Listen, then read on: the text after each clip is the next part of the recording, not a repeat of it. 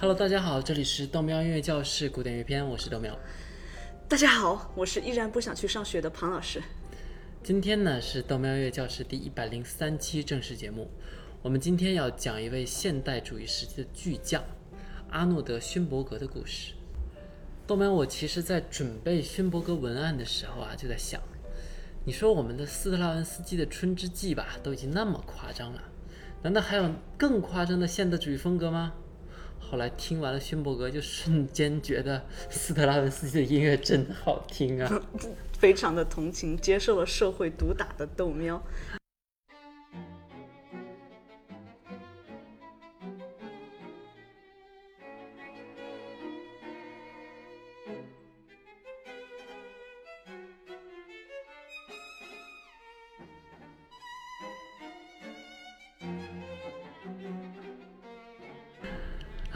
们现在呢就放着这个背景音乐啊，折磨一下我们的听众朋友们，不能让豆苗一个人受苦吧，对不对？我记得我第一次听的时候，我就想，哎，这音乐不就是瞎写吗？各种来回变来变去，随便在这个钢琴上弹几遍，乱弹一会儿，不就是这效果吗？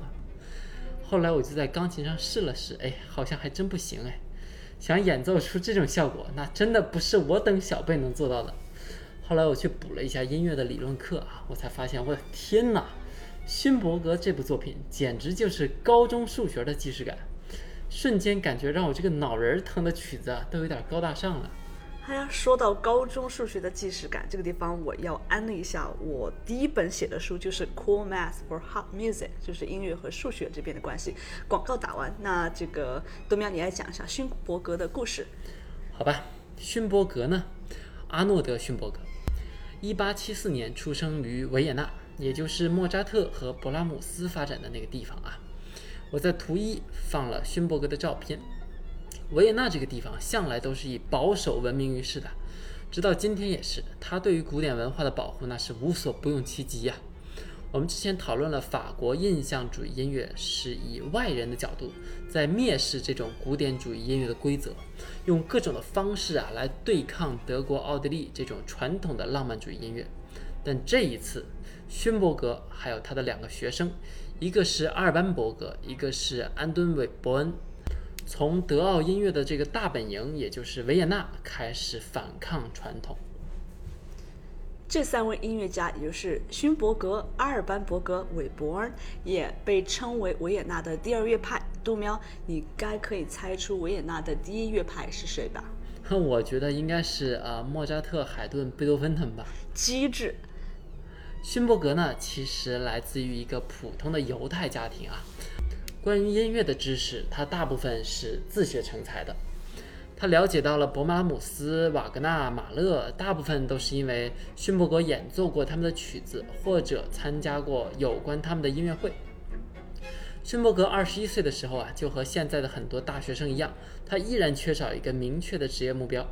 白天的时候呢，他会在银行当一个出纳员；晚上呢，他就学习文学、哲学还有绘画，简直就是一个斜杠青年啊！同时，他还用作曲来满足自己的好奇心。最后，他的作品在维也纳开始被大众听到了。尽管大部分时候大家都不接受，勋伯格作为这个维也纳第二乐派的领袖人物啊，基本上是靠一己之力将现代主义音乐插入到那些不情愿的维也纳民众心中的。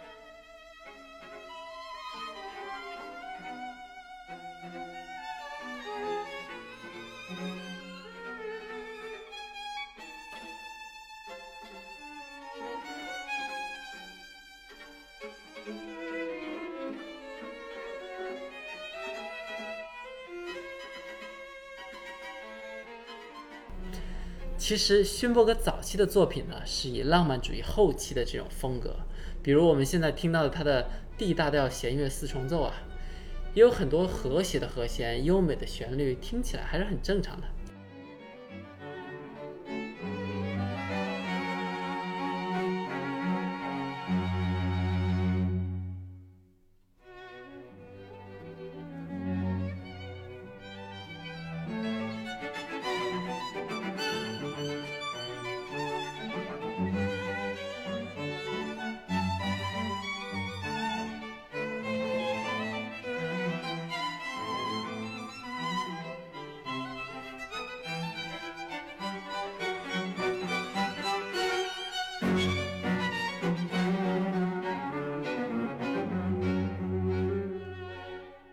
但是，一九零八年的时候，他的音乐就开始向着另一个方向不断的发展下去了。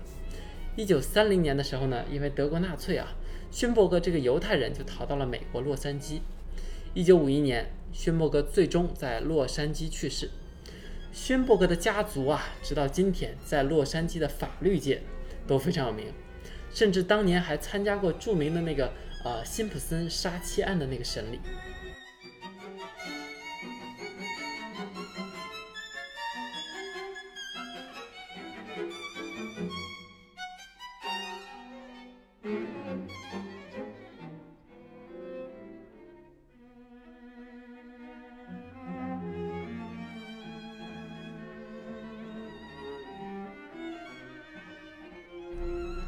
勋伯格在年轻的时候，曾经一度不确定自己是不是想当一个音乐家呢，还是一个画家。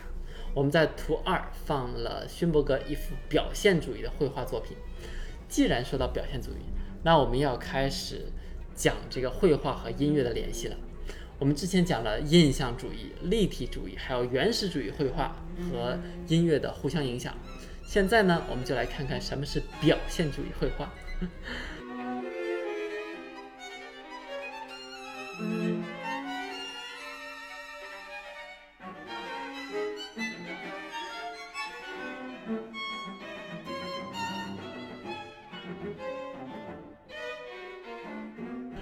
我们在图三啊放了表现主义最重要的画家之一，挪威艺术家爱德华蒙克的《呐喊》，这是最能代表表现主义的一幅作品。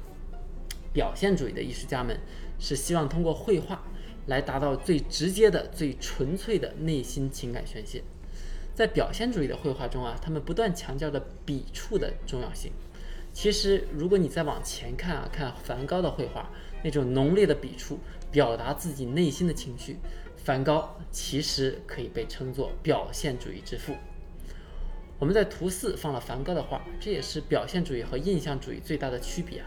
印象主义呢是通过这种希望通过给观者描述一种在绘画那一刻那种真实的印象，但表现主义是画家在发出艺术家内心的那种情感的宣泄，两者的这种绘画理念啊是完全不同的。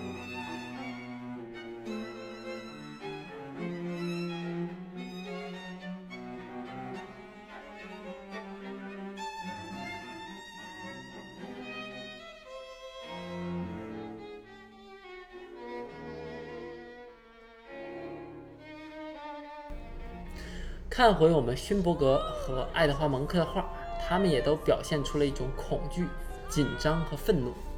而在勋伯格的著名作品《这个乐迷皮埃罗》中啊，同样也表现出了很多恐惧、紧张和愤怒。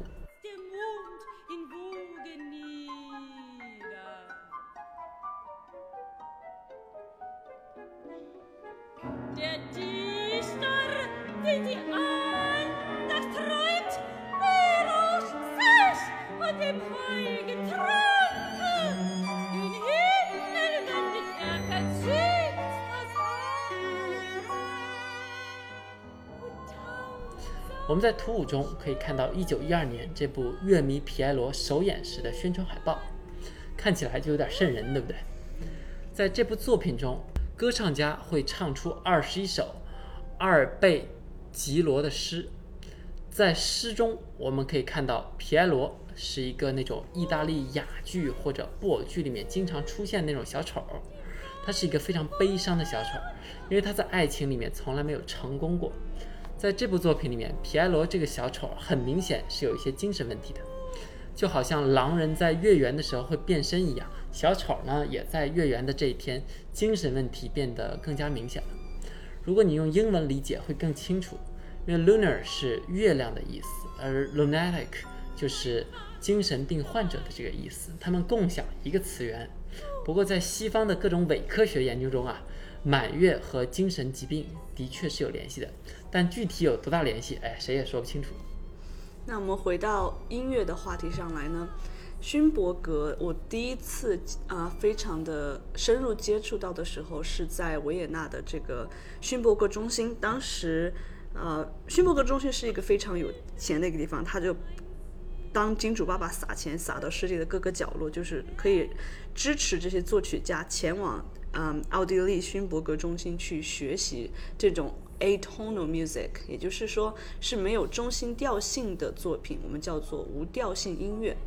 那勋伯格的这部作品呢，就是呃非常的 stereotypical 典型的这样的无调性音乐的作品。庞老师，你可能需要再讲讲什么是无调性音乐。我只知道什么 D 大调、A 小调、E 大调这些东西，可能就不写在这个作品里面题目了。我就知道它肯定是没有这个这个东西的，但是具体什么叫无调性，你应该还是讲一讲。好的，那我们首先就要理解一下什么叫做调性。我们拿 C 大调来举例吧。啊，这是 C 大调的音阶。根据 C 大调这个调性呢，可以延伸出来，比如说 C 大调的三和弦。所以音乐发展也会根据这些大调和这个调性进行发展。比如说，一段音乐最终从属和弦，然后到主和弦。的这样一个解决的这种感觉，当然不一定都是 C 大调和弦，也不一定就是只是主和弦和属和弦。就比如说我们之前学的这个增三减三、大和弦、小和弦等等，但是它们都在这个调性范围内去使用的。啊，比如说根据 C 调、D 调或者 E 调发展出来，总归它是有一个调性，就是它有这个回归 homecoming feel like home。但是呢，勋伯格就把这些全部就踹掉了，就创作出完全没有调性的音乐。至于他是怎么做到的，我们之后会专门花一期的时间来讲这个啊十二音的音乐创作方法。我在勋伯格中心在维也纳待了一个月，去学到的这些东西。当然，这个方法非常复杂，我们几句话是说不清楚的，不然我也不会花一个月的时间吃了一个月的这个德国大香肠，就是为去为了学习这个东西。好吧，看来我们要花时间去讨论乐理知识了。那我们今天要讲清楚点什么呢？我们今天能讲清楚的是，除了这个无调性的音乐概念之外，勋伯格用另一个让这个音乐变得更诡异的方法，叫做 octave placement，这个八度的代换。我只听说过八度空间，请解释。嗯。汪老师不小心就暴露年纪了。这个方法呢，讲起来其实很简单，就是把一段旋律的某些音符用高八度或者低八度替换掉，然后以这种形式去演奏这个旋律。听起来一点儿也不简单，咱还是直接上案例吧。好，豆妹你来听一下。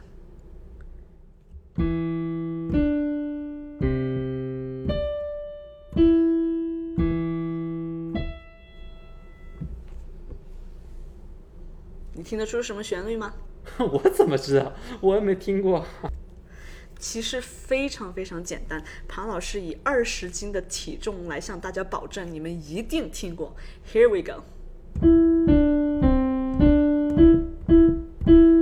我的天哪，这完全听不出来，感觉把每一个音都放了不同的地方，听着就脑仁疼，真的。哎，这就是它的目的了，这就是八度代换的效果。我们来听一下勋伯格的用法。我们在图六左边放了勋伯格的八度代换之后的音乐，右边放了如果是在八度之内，也就是说不用八度代换的这种方法，旋律应该是怎么样的？我们先听一下右边的，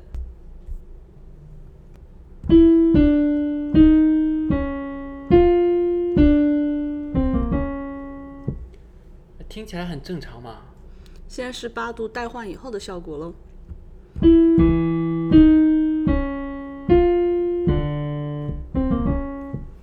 马上就觉得有点诡异了。是的，感觉进入了现代音乐风格之后啊，我都听不懂这些音乐了。勋伯格就只用了这两种方法吗？那不，无调性和八度代换这两种方式只是勋伯格在音乐层面上的感觉，就是这个作曲技法上面。但是对于这个演唱方面呢，勋伯格也提出了很不一样的要求。我的天哪！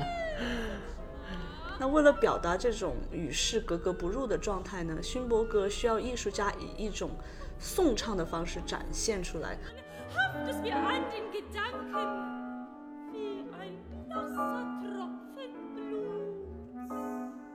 所谓的颂唱，就是这种 speech song，一半朗诵一半歌唱，其实处于诗歌朗诵和歌唱中间的一种状态。我们看到图七里面，某些音符上被打了一个叉叉，就是在告诉演唱者这是使用颂唱的方式。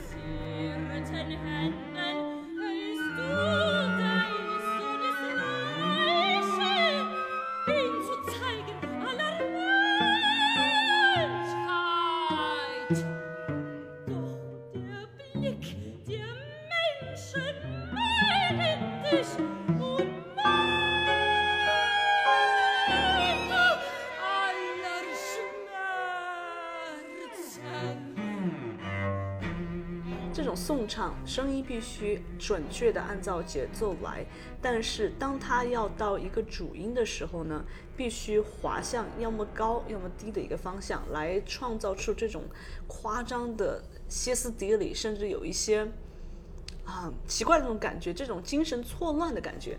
可是也就非常符合这个皮埃罗这种小丑的状态。讲了这么久理论，还是让我们听听这部作品吧。行，那我们今天听《乐迷皮埃罗》里面的第六首诗，豆苗你翻译一下歌词好了。这个歌词是我一句一句翻译的啊，真是够痛苦的。啊，一切悲伤之母，在我诗句的祭台上，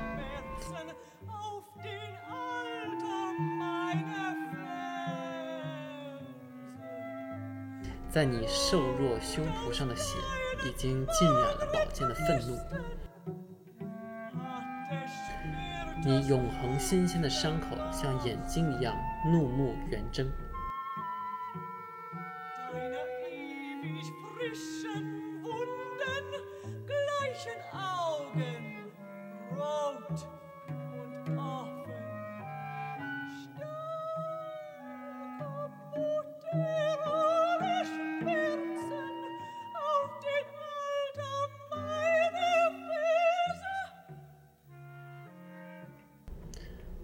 间奏啊，然后继续。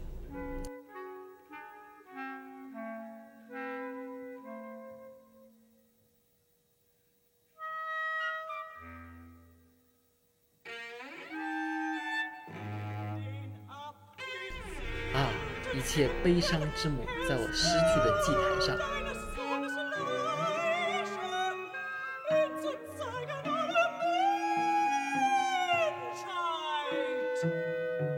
在你瘦弱的双手上，你抱着你的孩子，将它展示给所有人类，但是那些人的目光却回避着你。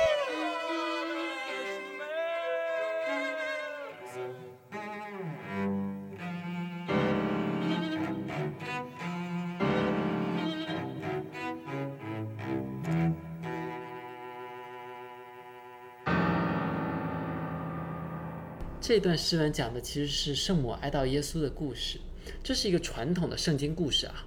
耶稣在十字架上被放下来之后呢，圣母非常难过，而这个怒目圆睁的眼睛啊，看着我们，其实就很有图二里那个勋伯格画的那个味道。大家在听的时候可以仔细体会一下我们今天讲的这个八度代换和歌唱家颂唱的方式，可不一定嗯。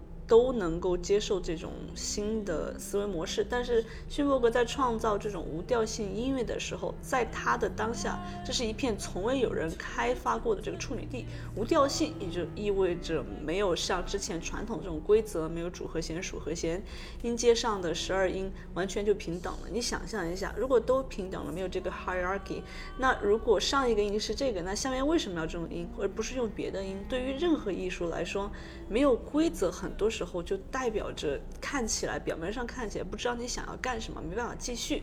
完全的自由就代表着无法创作。所以呢，勋伯格就给自己制造了一个完全自由带来的大麻烦。那去解决这个问题呢，他也是凭一己之力去创造了属于他的一整套规则系统，也就是十二音音乐系统。然后他硬是把整个无调性音乐给发展了起来。好吧，确实是很厉害。还有一点，一般作曲家会根据这个诗的韵律情况来重复使用音乐，来增加音乐和诗的整合感。还记得我们之前的鳟鱼吗？它就是这样的，就重复洗脑是让你爱上一首音乐很重要的方法之一。是的，我听流行音乐也是一开始有些歌呢就觉得很一般，但多听几次就觉得哎呀好好听啊，然后就成了经典了。没错。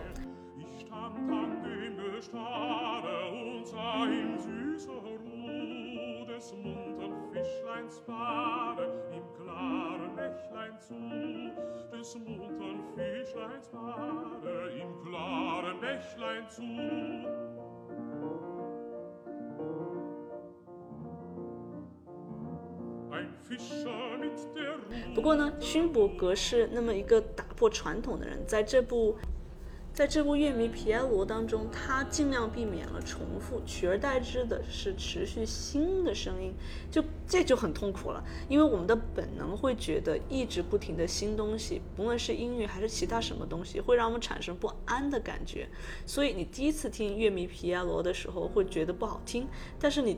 多听几次这种无调音乐的风格，还有不协和的元素，哎，就习惯了。再之后呢，就会有一种奇怪、神秘又诡异的美感慢慢出来。如果你再看到歌词，这种感觉就会更加明显了。好吧，那我还是应该多听几遍这个让我觉得受不了的作品。不过，正如之前庞老师说的啊，我们决定下一期再讨论十二音音乐，这是一个大话题。今天我们就已经好长好久好久了，非常难讲，而且非常令人头疼。那这一期我们时间就差不多了。如果你想找我们本期的配乐，请到喜马拉雅 FM 个人主页找纯元文件夹，再加微信号 have fun day 小花线九。好的，大家也来微博找我玩。明尼苏大大学庞燕，我们下一期再见。